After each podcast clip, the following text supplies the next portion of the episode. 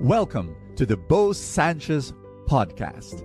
And my prayer is that through these powerful messages, you will live an abundant life. This podcast is powered by the Abundance Network.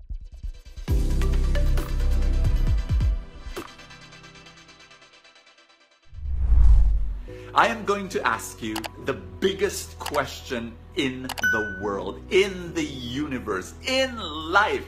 This is the biggest question. This is this question is more important than the question: Are you happy? Are you successful? Um, are you healthy? Are you rich? You know, are more important than all those questions is the question I'm going to ask you today. Are you ready? Are you ready? Are you ready? Do the people around you experience God's love through you? I know right now you're disappointed, huh? That's the biggest question, Brother Bo. It is. It's the essence. It is the essence of life. The, the people around you, do, do they, your, your, your mom, your wife, your, your husband, your, your children, your friends, your neighbors, your office mates, your classmates, your gym mates, you know, do they experience God's love through you? Now, now the reason why, and, and I'm going to touch on something very controversial here, because I need to say this, that a lot of people are confused that they think that they please God and they're okay with God if they're religious and if they do the rituals and if they pray and if they read the Bible and if they go to church and, and they think that they're already pleasing to God. I'm, I'm telling you, no. The essence of being Catholic, the essence of being Christian, I believe, is that the people around you experience God's love through you. I remember talking to this young woman who was crying in front of me like like nonstop, just bawling in front of me. And she was talking about her father. Her father is a cruel man. Her father is so cruel, not not only to his children but to his wife. And that for the past I don't know how many years that they've been together as family, they've never experienced anything from their father except cruelty. And yet, here's the irony. He would pray every morning. He would wake up in the morning and pray and pray and pray. He would go to church. In fact, he was he had a high position in his religious organization. And yet when he would go home, they would not experience God's love. There is something wrong with that. I'll give you a second example. It's very similar. I met this businessman, huge business, many, many employees. Was not fair with them. He, he was not paying them even, he would pay them lower than whatever the government required. And yet, he lived in a huge mansion, had a rest house in the beach as well, luxury cars in front of his car, uh, in front of his house. And yes, he was also very religious. He would he would invite the priests and the bishops to become guests in his retreat house and uh, sorry, beach house. Um, and he he would go to church um, every day. Try try to go to church every day. He had religious statues inside his house. And it bothered me so much that, that his employees were, were so bitter and angry towards him because he was not just. There's something wrong. There is. And hi, my name is Bo Sanchez, and I'm here to disturb you. I am here to disturb you right now. Uh, welcome to Full Tank. I do this from Monday to Friday. Usually I'm more inspiring, but now I'm here to disturb you uh, because I need to. And and I'm gonna I'm gonna read Matthew chapter. Uh, the story of Matthew chapter 12 is that his apostles uh, they, they were they were picking grain because they were hungry. They were picking grain in the field of grain while walking there on a Sabbath. And guess what? The Pharisee said, Uh-huh, know you don't do that. That's against our religious laws to do that. Because on a Sabbath you should not work, but that's work, you know, picking grain. And you know what Jesus said? He said a lot of stuff, but he said this. God says, I desire mercy, not sacrifice. That, that's a powerful line. You know what sacrifice? Religious sacrifices, you know, offering animals. And that represented all religious requirements. And, and, and Jesus was saying, God desires mercy.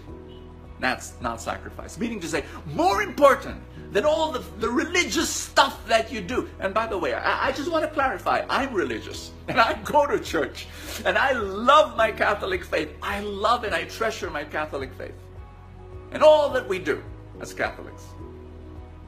But God desires mercy. Mercy. And, and I'm going to say this, and, and I'm, I'm going to say this again and again and again to you. You know, what, what's mercy? Mercy is not pity, it's irrational kindness and generosity.